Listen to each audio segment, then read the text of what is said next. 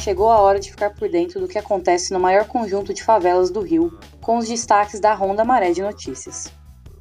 Pesquisa inédita sobre saúde mental mostra que um terço da população da Maré sofre com ansiedade e depressão. Os dados chocam e acendem alerta para políticas públicas voltadas a esses grupos. Na análise feita pela pesquisa, a maioria da população, 73%, sente medo sempre ou muitas vezes de ser alvejada por uma arma de fogo na maré.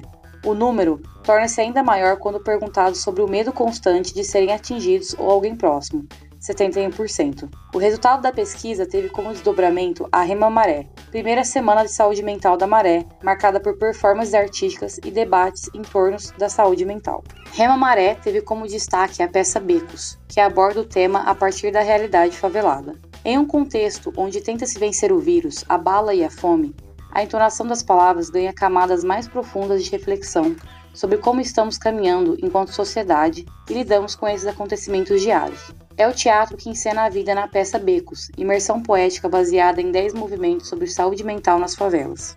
O ato é desdobramento da realização da pesquisa Construindo Pontes, feita pela ONG Redes da Maré, em parceria com a People's Palace Projects. Também, na programação, diferentes ações e atividades artísticas e culturais decorrentes do panorama que narram o impacto das violências na vida da população de favelas. Covid na Maré.